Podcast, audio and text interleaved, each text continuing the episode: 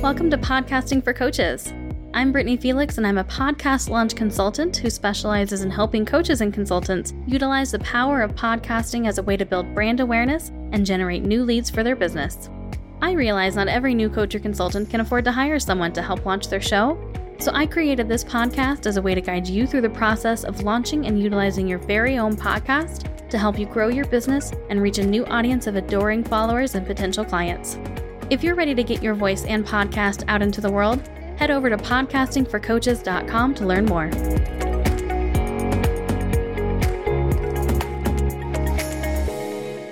Welcome to episode 76 of Podcasting for Coaches. So, as promised, we have an exciting and different episode for you this week.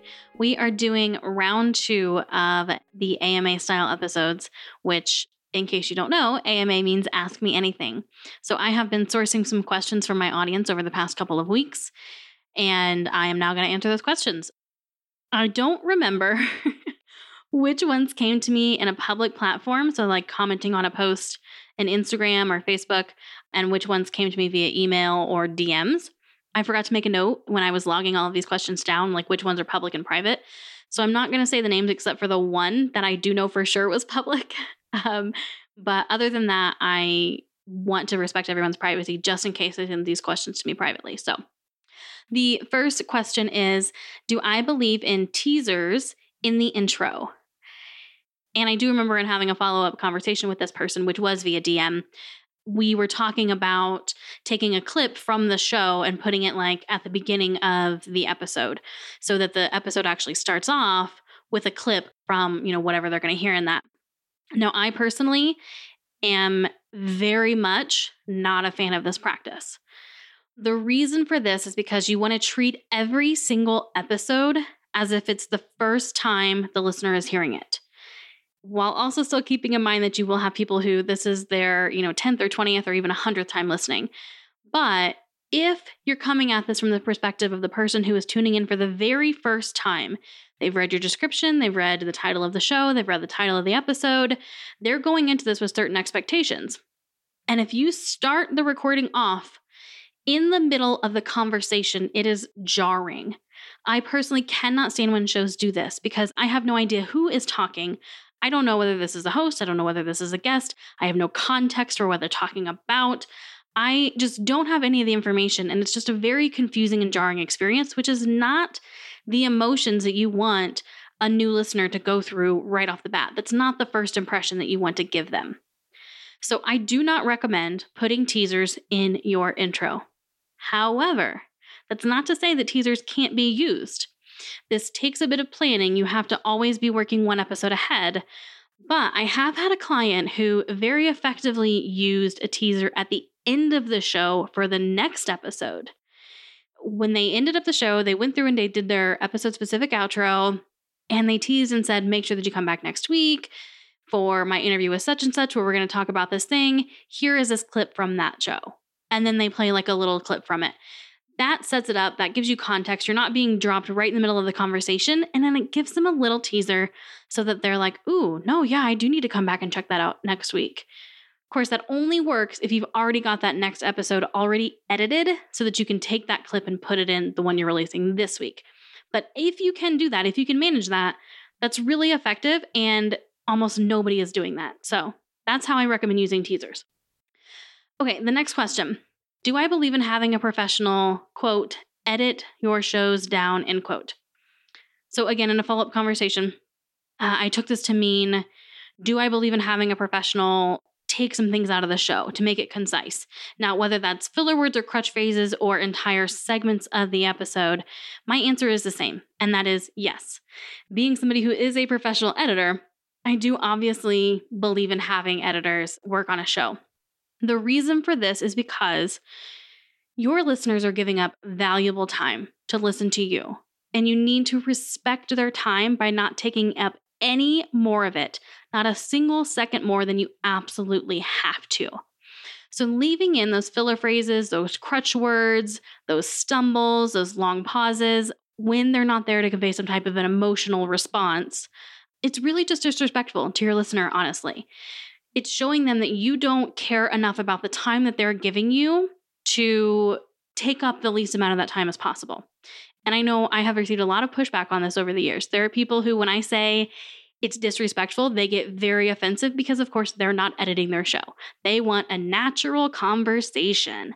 And I promise you, if you have a good editor, you can have a completely natural conversation that you never even know was touched by an editor. It sounds raw in the terms of the content, but it's much more pleasant to listen to and it doesn't waste the listener's time. Now, as far as editing down entire chunks of the conversation, like taking out parts that you don't feel are relevant, it's kind of the same principle. If the listener doesn't absolutely need that bit of content, if it doesn't provide some sort of value, be it information, entertainment, helping to build up the chemistry between the host and the guest, helping the audience to get a better feel for their personality and connect with them more.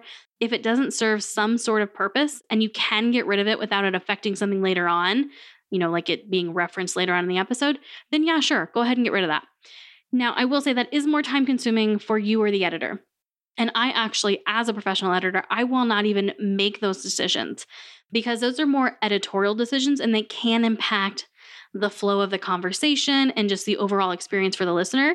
So I do have some clients who remove certain chunks because they just don't feel it was really relevant, but they have to give me timestamps for the start and stop and let me know exactly what they want to cut because these are very personal decisions that you have to take on a case by case basis. And I can't make that decision for my clients. So I do believe in it in theory, but I think that it has to be done in a very smart way if you're taking out entire chunks of the conversation. Okay, so the next question the best approach of making money with your podcast. If you are listening to this show, I hope it's because you are, in fact, a coach or consultant. If that is the case, then I would hope that you have your own products and services, and that is exactly what you should be selling and making money on from your show. If you have your own business where you're selling your own products or services, you should not be having sponsors. You should not be chasing that dollar from those ads because it is nowhere near as lucrative as if you were to sell your own products. And it cheapens the experience for your listener. Okay, so the next question Should I place my podcast under an LLC? Unfortunately, I cannot answer that for you. In this situation, you absolutely want to talk to an accountant and probably even a lawyer as well. There are a bunch of different factors. I believe it even depends on what state you're in. There's um, legal implications to this in terms of what you're liable for if you were to ever get sued or anything like that. And then there's also tax benefits depending on how you register your business. So definitely get with an accountant who is certified to work where you live, and then also talk to an attorney as well.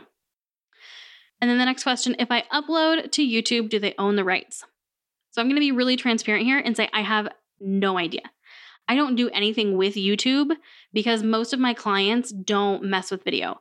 We record remotely for most of them, and having video tends to really impact the quality of the call because it affects the connection for the call and just causes the call to become really spotty and just have a lot of technical issues. So we don't do video. Now, you can absolutely have another device set up. That's how I recommend it if you want to do video. So, you have your computer where you're dedicating everything to the recording program without video, and then maybe you set up your cell phone on a little tripod and that's what you're using to broadcast everything to, you know, Facebook Live or Instagram or YouTube. I only have one client currently that has a YouTube channel. And I know that she's even been struggling with it because she's not verified. So she can only upload like up to 15 minutes at a time.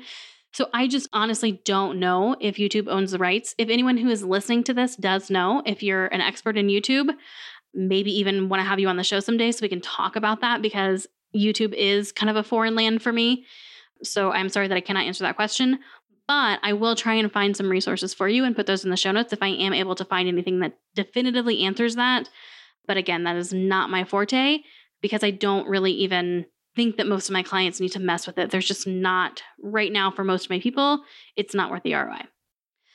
Okay, so the next question, um, and this one I do know was asked publicly, so I want to give a shout out to the person that asked it. And that is Jen McDonald, who is the host of the MilSpouse Matters podcast. She actually responded to my post a day or two ago on Instagram, and she had a couple of questions for me. If you are not familiar with Jen or her podcast, It is for military spouses. So if you are a military spouse yourself, I definitely want you to check this out. Jen is a total sweetheart. She has been a listener of the show for a while now. And I think that you'll find her show really valuable if you are a military spouse. And I will have links to both her Instagram and either her website or her podcast in the show notes for this episode, as well as all of the other resources that I talk about when I'm answering these questions. And you can find those show notes by going to podcastingforcoaches.com, click on the podcast tab in the main menu, and then go to episode number 76. Okay, so her first question of two was what I think the benefits of CleanFeed are over Zencastr. So if you listen to episode 75, you know that I broke down recording with CleanFeed. That's what I currently use for this podcast when I conduct interviews, which I'm taking a hiatus from at the moment, but I have been using it for the past several months and I do still use it with my co host for my other show. And I actually used Zencastr a few years ago when it first came out on the market, and it was wonderful. I absolutely loved it. I shouted its praises from the rooftops. It was amazing after having so many bad experiences with other programs. I was so excited to find Zencastr.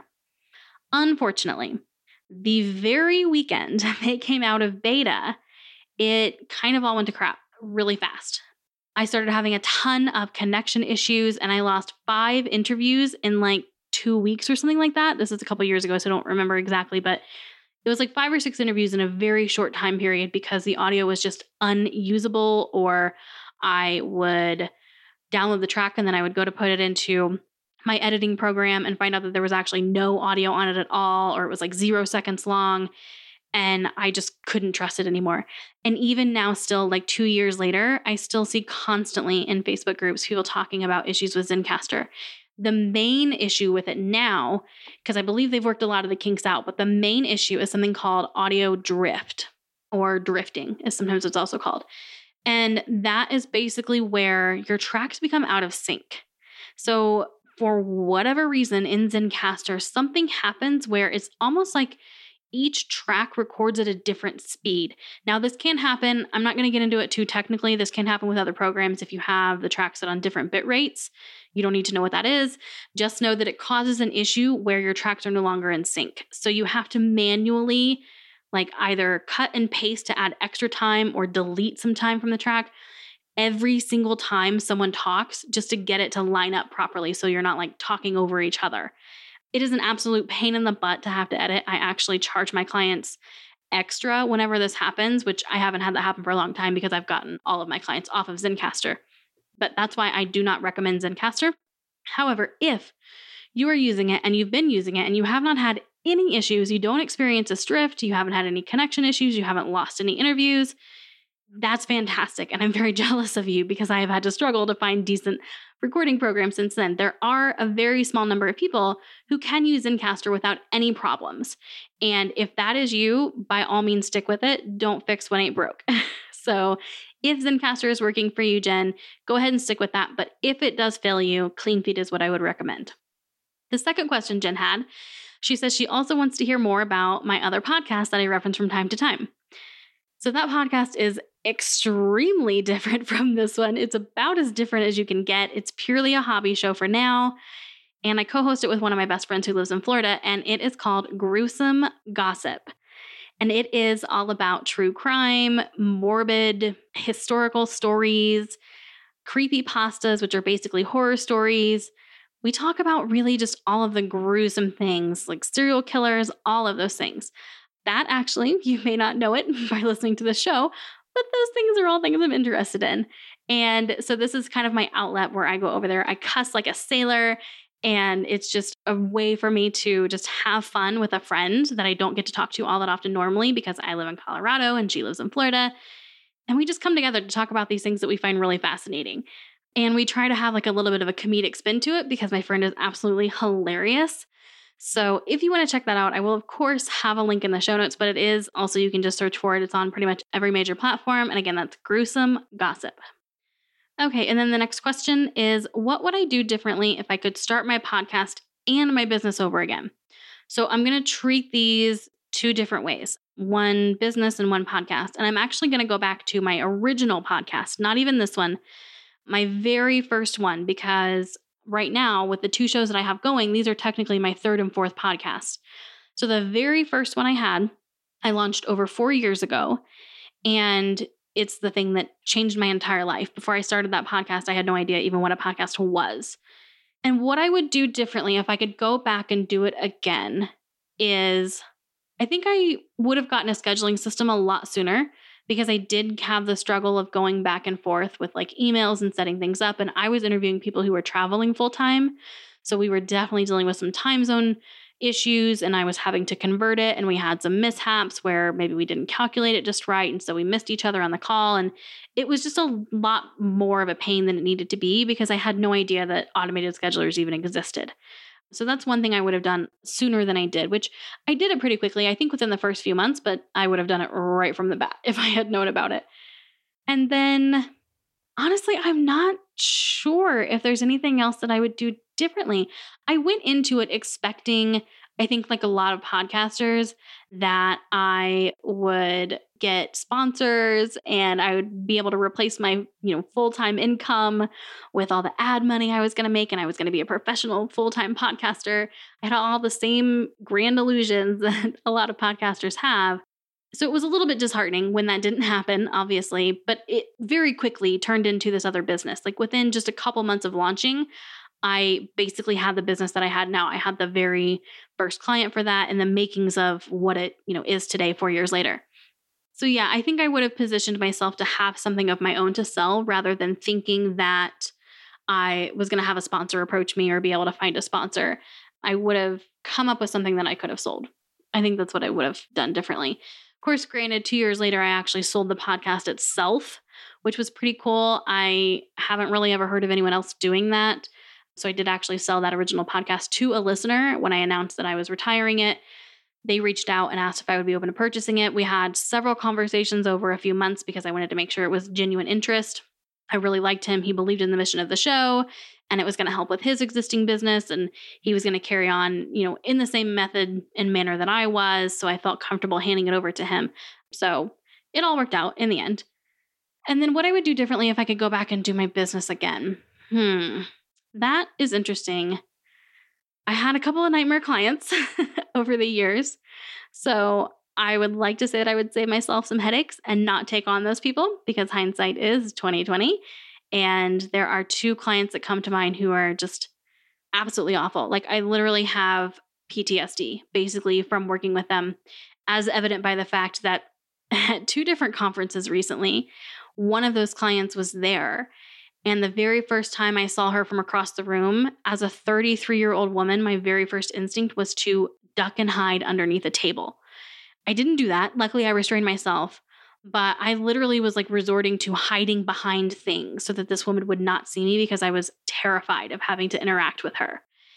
And then she was at Podfest that I went to most recently, and it was my second time seeing her. And she actually did come up to me and approach me, but she didn't realize who I was, I don't think. And I just started to kind of go into this panic mode and I started freaking out because I just I didn't want to have to interact with this woman because she treated me so horribly. So yeah, maybe maybe I wouldn't do that again. But honestly, I learned so many lessons. I know it's cliche to say that, but I really really really did. Those two nightmare clients and some others who aren't necessarily nightmares but weren't good fits have taught me so much about how to recognize red flags and how to trust my gut when it comes to who I want to work with. And now, you know, I can say that I love every single one of my clients, which I don't know a lot of people that can say that especially in the corporate world, who can say that they love every single person that they work with. And I really do. But it's because of those horrible experiences that I've been able to weed out the bad apples. And now I'm just left with amazing people to work with. So I guess maybe I wouldn't do that, which is just a, a whole waste of an answer. But it sure would have been nice not have to go through those things. That's for sure. so I think the other thing that I would have actually really, truly done differently is I would have changed how I bill. So, for a lot of my editing clients, I take payment after I do the work and I do it on a per episode basis. So, every month, at the end of the month, I am putting together invoices based on their custom rates and based on how many episodes they released that month and scheduling those to be sent out. And yes, I can have a VA do it. That's not really the point. I know so many other editors though who set up almost like a retainer where it's like one flat rate every month and is automatically charged. And that would be so nice. and I've tried to move my clients over to that system or that process and they're just not really having it. It doesn't really work for them, which I get it. It's change and it was actually going to equate to them basically getting like a bonus episode free every few months when there's five of their release days in a month, but they still didn't really prefer to do it that way. So I just kind of left it where it is now. But if I could go back and do it again, that's how I would have set it up from the beginning, just to make billing easier for me. Other than that, I've loved pretty much everything else about my business. It's been profitable, I mean, since year one. And I know a lot of people that cannot say that. And I have more revenue now than I ever did working in corporate. It allows me to work from home. It allows me to travel for months at a time. It's amazing. I'm not going to say there's not some really hard days because it's entrepreneurship. Of course, there is. I know you can relate to that.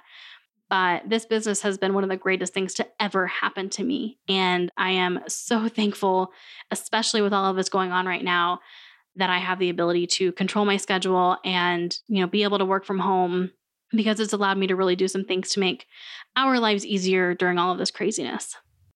So, the next question What non podcasting tools do I use for my business? Okay, there's a few. I love my little tools and systems. First one, we will go with Acuity, which is the program that I use to schedule my not only my podcast interviews, but every call for my business now. So that is that automated scheduling system that I've talked about. I do love it. Acuity scheduling. Again, links to all of this will be in the show notes. Next up is Asana. I use Asana with my launch clients and my auditing clients. So basically, anything that's going to be like a one off project, not anything that's ongoing where we have the same task week after week after week. I don't think it works very well for that. But for these one off large scale projects where you have a lot of tasks that need to be accomplished to get to one end goal, it's wonderful for that. So I do use that program quite a lot. The next one I use is Airtable, and that's actually how I keep track of my ongoing work. So Airtable is like Excel, just on steroids, and it's online, um, but it does have a mobile app as well. And it's just so much better. It's a spreadsheet system that helps you keep track of all the information for every episode. And I have every single one of my clients using it because, I mean, it's free. So why not? And I set it up for them. And it just helps us keep super, super organized, or else all of this stuff would be lost in emails, buried in folders, and it would just be really, really chaotic. So the next thing I use is a program called Later, which helps me schedule social media posts on Instagram, Twitter, and Pinterest. Which I don't have Pinterest for this podcast, but I have dabbled in it for my other one. I'm kind of like testing some things out and playing around with it, seeing how it works for podcasts and bringing in new listeners. Not going super well so far, but that has more to do with me than the platform. I'm not really putting much effort into it, but I do use it for Instagram a lot. It's how I schedule pretty much every single Instagram post. So I do love that.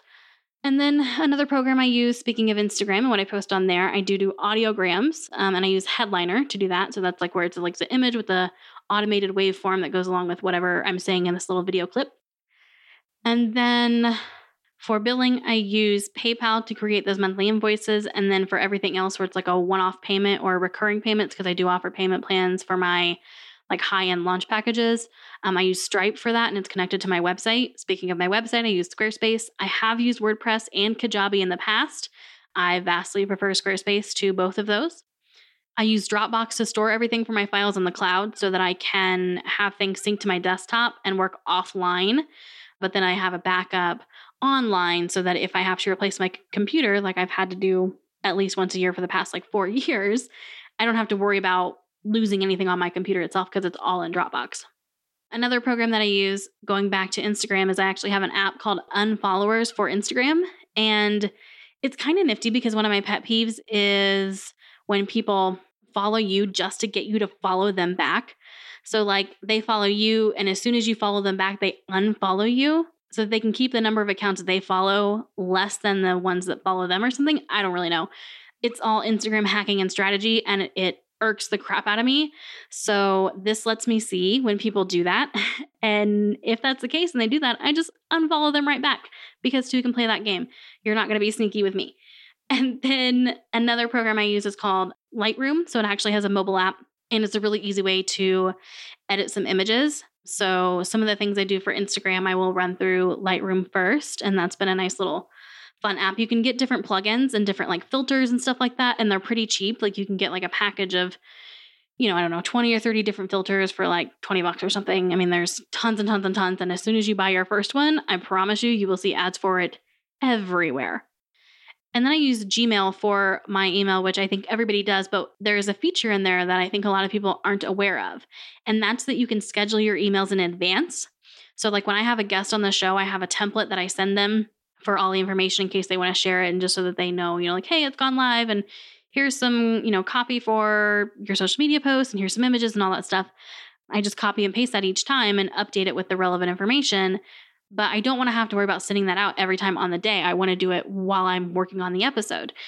So I go ahead and create that all in advance and then I just schedule it to be sent out the morning it goes live. And so that's a really nice feature that I use pretty often. I also do the same thing for following up with clients. So if I have somebody who wants me to follow up with them, you know, in a month or so to check back and see if they're ready to start together, then I go ahead and schedule that email right then and there so that I don't forget about it. And then if we happen to touch base a little bit sooner, I'll just go in and delete that email that was scheduled so it doesn't go back out but it's really nice and I don't have to like constantly set reminders and follow up with people later. I just do it right there while I'm thinking about it. And then I do have a program that I use for recording video tutorials of like my screen, but they've actually kind of pissed me off here lately. I'm going through an issue with them right now because I had just had to replace my computer yet again. And I'm going through some licensing things with them and they're not handling it well. And they're refusing to do a couple of things. And I don't think they're being very fair about it. So I'm not going to mention them and recommend them. I've loved it up until now, but their customer service is really letting me down at the moment. So I don't have a recommendation for a screen recording app if you want to do video tutorials. Ask me in a couple of weeks. If they resolve this in a manner that I am happy with, then I will let you know the name. And then the final question is Do I edit the show or do I have an editor of my own? So you might think that since I want people to outsource their editing to others, that I would do that for this show. And the answer is I don't. I edit the show myself and I edit my other podcast, Gruesome Gossip, myself as well. And the reason for that is not to be a hypocrite necessarily and say, oh, you should work with an editor, but I don't. It's more that this is my marketing. Like, this is my sample of my work. Every time you tune into this episode, you are hearing what I can make a show sound like. That's why I still edit this. I am a little bit of a control freak. Okay, I'm a lot of a control freak, and it would be really hard for me to let the editing go. I could absolutely do it though because I do have some quality editors that I actually outsource some of my client work to. I have one girl that I've been working with for a few years now, and she's amazing. And I'm to the point with her where I don't even listen to her work anymore. I haven't for a very long time. So I would absolutely feel comfortable handing this show over to her.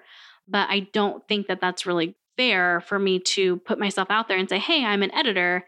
And then, you know, have all of the editing on this show be done by somebody else. So that is how that gets handled.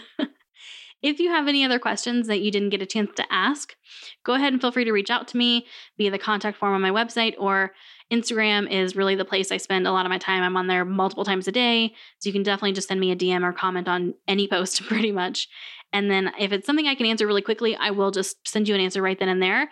But if I have some other answers that come along, I really enjoy these AMA style episodes. So I may do one sooner than my birthday next year. And if I get more questions, I'll definitely do an updated episode of this. Thank you so much for listening. And I want to invite you to come back next week where we are going to talk about how to tag your audio files with ID3 metadata.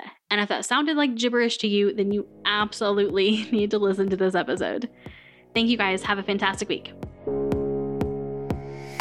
And that wraps up another episode of Podcasting for Coaches. If you'd like to connect with me further, you can do so on Instagram at Podcasting for Coaches. If you know it's time to finally get serious about starting your podcast, go to podcastingforcoaches.com and click on the Work With Me tab in the main menu to learn more about my one on one launch consultation packages or my self paced online course. And I look forward to seeing the podcast that you create and put out into the world.